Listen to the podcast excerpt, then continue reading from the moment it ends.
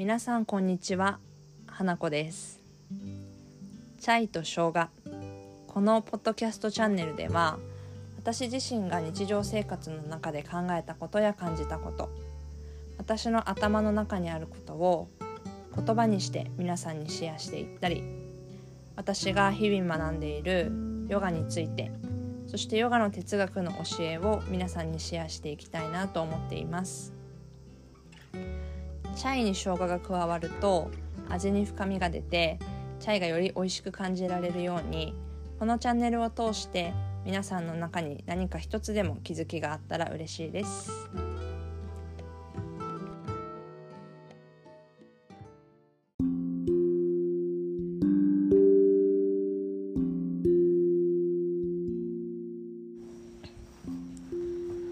皆さんこんばんは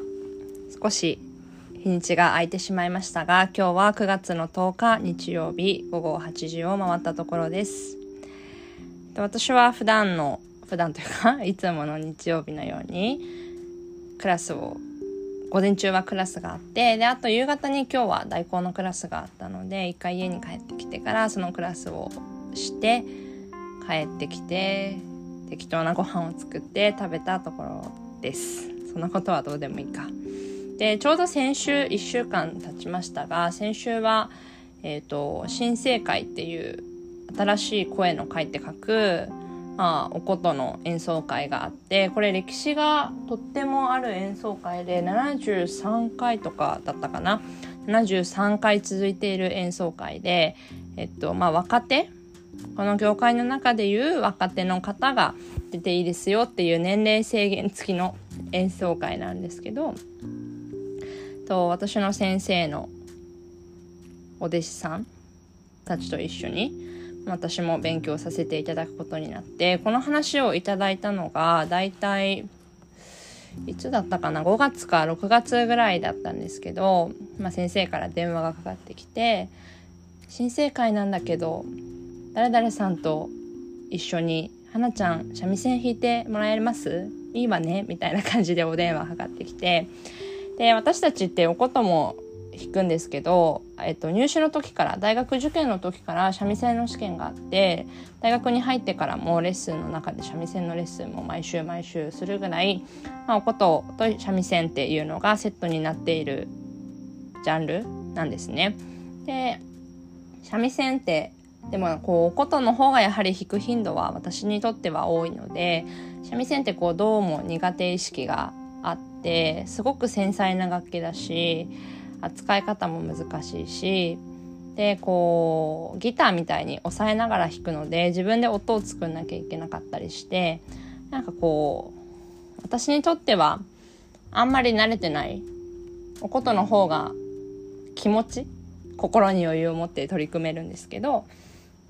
まあそんな感じで三味線を弾くことになってでそのお電話をいただいた時に「いいわね」とか言って先生おっしゃってたんですけどいいか悪いかっていうか私大丈夫ですかねっていう答えをしたぐらいなんかすごい心配だったんです。で曲自体は、まあ、おことで弾くってなったらそんなに難しい曲でもないし、長い曲でもないんですけど、三味線で弾くとなったらなかなか難しくて、みんな、はあ、嫌だよねってよく先輩方も言うぐらいなんだったんですね。で、なのでこう大丈夫ですかって言ったぐらいだったんですけど、まあこうやらなきゃいけなくなったし、まあいつからかスイッチが入るだろうと思って、まああれよあれよと過ごしてるうちに7月ぐらいになって8月になってっていう感じであっという間に時が過ぎていってでその話をいただいてから9月にこうあそこであの曲の三味線を弾かなきゃいけないっていうのはずっと頭の中にチラチラチラチラしてて大丈夫かな？やるしかないよな？でもなみたいなことをずっとうだうだ考えてたんですね。でなんかまあ今日ね話したかったことって、まあ、この演奏会のことでねすごくつながっているのでそのそれまでの経緯ちょっと皆さんにとってはどうでもいいかもしれないけどちょっと話してみてるんですが。でまあ約8月に入ってもう約1ヶ月ってなった時にこれは本当にいよいよ大変だと思って。でもちろん私のお友達も来てくれたし生徒さんも来てくださったりして。でも、まあお客様ももちろんいらっしゃるけど、まあ言ったら、こう、先生方、大学でお世話になってたような、まあ、先生方の方が多いんじゃないかっていうのがこう毎年の傾向にあって。それはそれでやはり緊張するんですよね。なんかこう全部を知ってる方々に聞かれるのでなんか言ったらちょっとテストみたいな気分になっちゃう考え方次第ではねあちょっとなんか試験かもしれないって思ったりしてる自分もいたりしてあもうこれはいよいよ大変なことになったと思ってでなんかこうやるからにはちゃんとやりたいっていうのがまあ私の性格なのでなんかこうダラダラダラダラしてるんですけどなんかこう結果やるからにはちゃんとしたいっていうところがいつも心の奥底にはあるんですね。でなのでちょどうしようかと思ってでこう弾けば弾くほどなんかこういややっぱりなんか向いてないかもしれないみたいなやっぱりこう自分の中での理想を歴代の先生方とか CD とかレコードに残っている昔のもう国宝レベルの先生方の演奏を聴くとなんかこう自分自身の演奏の当たり前ですけど拙さみたいなのを身をもって感じるのでいやーみたいなもうちょっとやだなーみたいな感じになったりしてるんですけどまあそんなこと言っててもね本番までそんなこと言ってられないのである程度ちゃんと形にしなきゃいけないなと思ってまあ、約1ヶ月っていう時に、もう何があっても、私はこう毎日本番まで練習しようと思って、当たり前ですよ。当たり前のことなんですけど、やっぱりこう後回しにしようと思えばできる。演奏会が近づけば近づくほど後回しにはできなくなるけど、日常生活の中でリハーサルとかなければ別になんか誰も困んないわけじゃないですか。私が困るだけで誰にも迷惑かけないし、私の頭の中にチラチラチラチラしてるだけでなんか別に誰にも迷惑かけないから後回しにしようと思えばできる。で私はもうヨガを教えるっていうことも大好きなお仕事でもう今はすごくそれにも充実しているし、まあ、自分がヨガの練習をするっていうのも自分自身を整えるために大事なことっていうのは分かっているのである程度生活に欠かせない部分生活の中で欠かせない時間があって、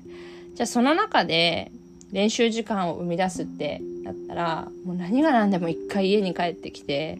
ご飯とかもすごい適当なご飯でいいから、とりあえず1時間は、半はまとまった時間を作るみたいな感じで、まあ、時間をやりくりしながら、もうでも絶対毎日練習しようっていうのをある時心に誓って、まあ、それからは本当に今までクラスの間に1時間半2時間しかなければお茶してその間に本読んでクラスのこと考えて仕事してみたいな時間の使い方をしてたんですけどとりあえず家に帰ってきて家に帰るまでの電車で今までやってたようなことをやって家に帰ってきて楽器出して準備してみたいな。やっぱりこう楽器はい帰ってきました。3秒後に練習開始っていう風にはなかなか行かなくて時間がかかったりとか、まあ、メンテナンスちょっとしたりとかしてるとねやっぱりこうちゃんと練習するためには1時間半以上は欲しいなっていうところなのでなんとかその時間を作って、まあ、練習してまあね、あの、リハーサルに行けば、まあそこがダメ、ここがダメ、みたいな、当たり前ですよね。でもそうやって言ってくださるのって先生方しかいないし、まあ言ってくださることは私だけでは気づけないことに気づかせてくれるので、まあそこはありがたい時間なんですけど、まあリハーサルの後、ガーンみたいな感じで、でまた、まあ、心新たに頑張ろうみたいなあと2週間あるしみたいな気持ちになって練習してでまたリハーサルしてっていう感じでなんかこう過ごしていてで、まあ、最後の1週間ぐらいはもう本当にもう必死でしたね。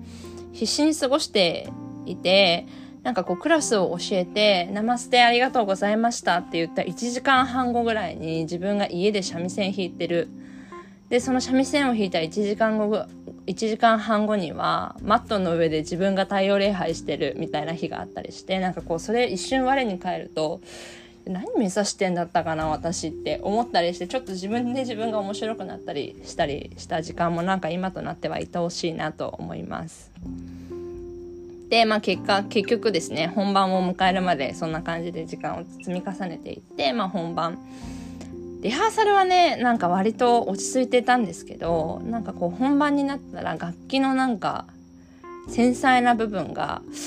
あれ？みたいな感じになって、まあ、演奏自体にはそんな大きな問題ではないんですけどすごい繊細なこう響きみたいなところがベストな状態ではなくて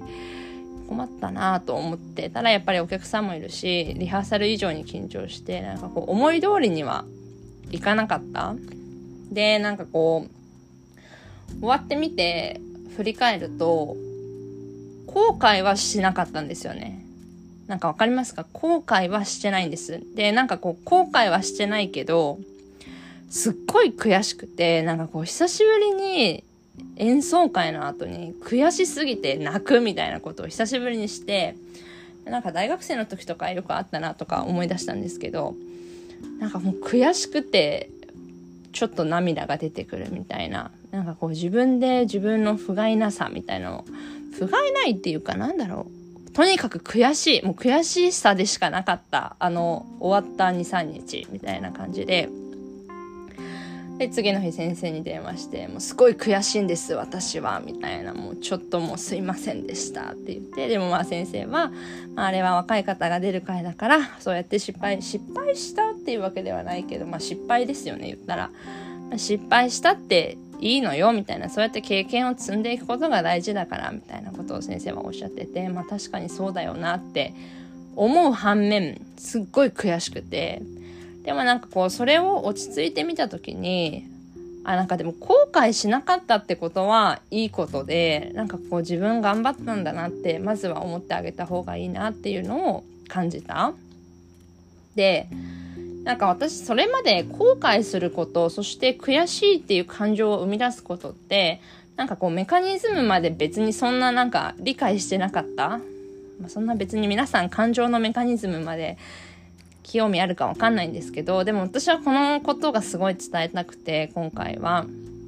でなんか後悔の回と悔しいって、まあ、同じ漢字を書きますよねなのでなんかこう似てるのかなと思ってあのいたんですよ私の中で。ね。であの後悔の回って今調べたんですけどまあ悔いるって悔やむ自分が悪かったことに気づいて苦しい思いをする悔い改めるっていう意味があるみたいなんですけどだからなんかこう私の中ではそういう一括りちょっとなんか、まあ、ネガティブっちゃネガティブなこととして捉えてたんですけど今回のことを経てあこれらは全然違う感情だっていうことにハッと気づくことができてなんかこうそれはすごいいい気づきだなって私は今思ってるんですけどなんかこう自分がすごい頑張って頑張って頑張ってその時まで全力でいられた。でそのなんかこう大切な瞬間を迎えてそれまでのことに後悔はないっていうのはこう自分が頑張ったからこそ感じられることで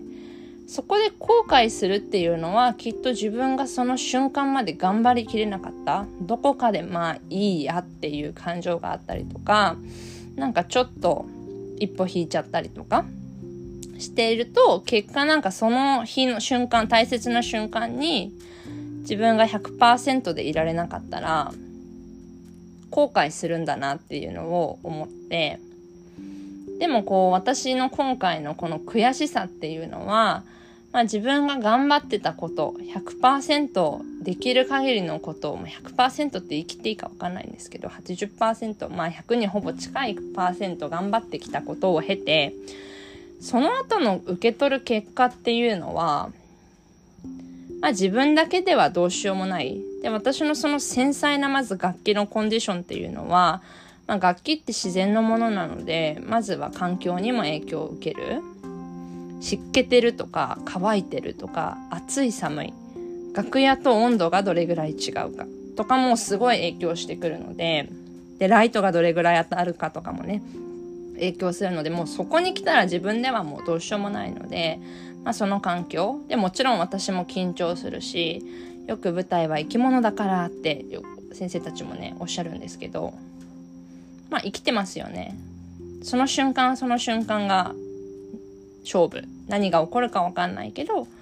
その瞬間その瞬間現れた時に自分がどういうふうにしていくのかどういうふうな演奏をしていくのか、まあ、それは結局日常生活の中でも状況が変わってその中で自分がどういう対応をしていくのかっていうところはつながってるなと思うんですけど、まあ、自分自身の努力だけではどうにもできない部分があった時に、まあ、感じるのが悔しさかなっていうふうに思って、まあ、そこできっと演奏していく上で100%自分に満足するっていうことはまあないですね多分。人間国宝の先生も満足することはないって何かに書いていたような気がして私はその言葉を結構信じてるんですけど確かに満足しちゃったらもうこれでいいわ私はってなっちゃうけど、まあ、満足しないからこそこう次に次にっていう気持ちが生まれてきてまあなんかこうそこで貪欲に何かをこうより向上させていこうっていう気持ちが生まれるのかなと思うんですけどでここでなんかこう私が気づいたのは後悔するかしないか。で後悔をしないようにするっていうのは自分自身の意図インテンションとか自分自身の行動の決め方考え方でいくらでもできるからなんかこう後悔しないような時間の使い方っていうのは今からでもしていけるそれがただ人生においてっていうところもそうだし、まあ、人との接し方あとは仕事の仕方どんなことでもそうですよね。自分がこうアクションを起こす時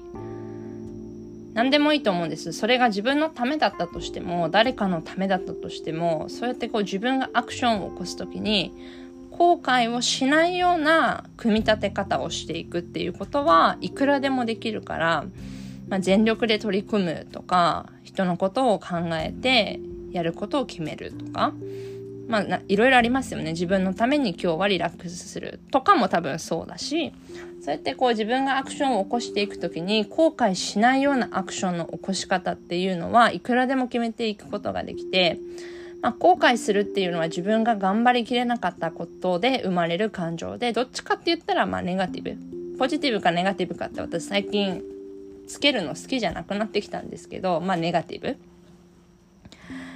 で、そこで、その後何か大切な瞬間を経て感じる悔しさっていうのは、なんか私はしていい感情自分の中に持ってもいい感情だって最近思ったんです。この経験をして。で、悔しいって思うからこそ、次その悔しさをバネにして、レッスンにして、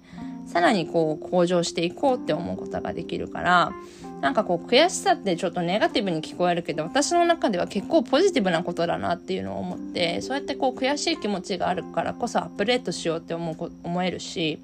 悔しい気持ちがあるからこそ、まあ、自分がもうちょっと頑張れるかもって思えたりするから自分の背中を押してくれるような感情でもちろん一瞬すごい落ち込みますよね。私もなんか3日ぐらいはズドンみたいな感じで やっぱ向いてないかもしれないなみたいな感じでうじゅうじゅうじゅうじしてたんですけど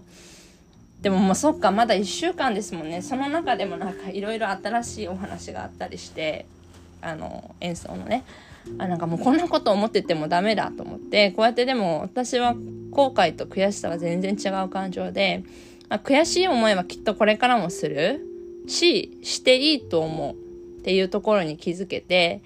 なんかこう悔しさってこう頑張りきれなかったら感じられない感情？頑張りきった先にある、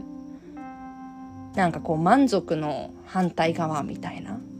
イメージ勝手にしてるんですけど、頑張りきれなかった時には、あの時ああやっとけばよかった。もうちょっと練習すればよかった。もうちょっとこう自分を休ませればよかった。っていうそうやってこう後悔それは後悔ですよね。ああすればよかった。こうすればよかった。でも結果うわすっごい悔しいって思うのはこう自分がこうな努力を積み重ねてきたからこそ感じられる感情だと思うのであ後悔はしない時間の使い方をしたとして悔しさっていうのはこれからもたくさん感じていくだろうし感じない方がもちろんいいのかもしれないけどそうやって悔しい経験をしていきながらこう自分がより強くそしてしなやかにでよりパワフルに成長していくことができたらいいのかなっていうのも改めてこう感じられて、まあ、3日ぐらいへこんだ後にでも私はこういう気づきを今回得ることができたし、まあ、舞台でねあの曲の三味線を弾いたっていうのもまあ、きっといつかの自信につながるだろうというふうに思って今は満足しようと努力をしているところだけどなかなかこう満足まではつながってないなっていうところですね。でなんかこう悔しい気持ちを感じていきながら日々過ごしていてでもこうやって新しい気づきがあってそれを皆さんにこうやってシェアすることができてなんかまあ良かったなっていうふうに今は思っています。でなんかこうね演奏で話してると私はまあ演奏の瞬間が一番こういうのを感じやすいんですけどもちろんヨガのクラスの中で感じる時もあるしちょっと悔しいって思う時はもちろんありますし自分がヨガの練習している中でも感じる感情だしそれがこうまあ日常生活どんなことをしていてもお仕事している人でもそれが家事だったとしても皆さんそれぞれ置かれた役割があってその役割の中でこう後悔と悔しさって味わっていくと思うんですけど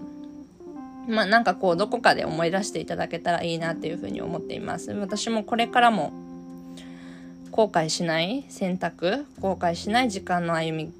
方自分時間の積み重ね方をしていきたいしまあ、悔しい思いしたら3日ぐらい超落ち込んだとしても1週間かもしれないし分かんないけどね。落ち込んだとしてもまあ、きっと次につながると思って次の瞬間の自分の強さにつながるかなと思ってあのそれを大切に大切にしていきたいなと思いますそこでのレッスンそこでの学びはもう大切にしまって自分の中で温めてでまあ何か次の瞬間に生かしていけたらいいなと思っています。久しぶりにポッドキャストを撮ってちょっと緊張して早口だったかもしれないけどもう今熱い思いですね。これをもうずっと話したくて金曜日に撮ればよかったんですけど金曜日は久しぶりにこうお休み午後でお休みで本当にのんびりさせてもらってあこういう時間も必要だったなっていうのをそこで気づいたのでなんかこう今ね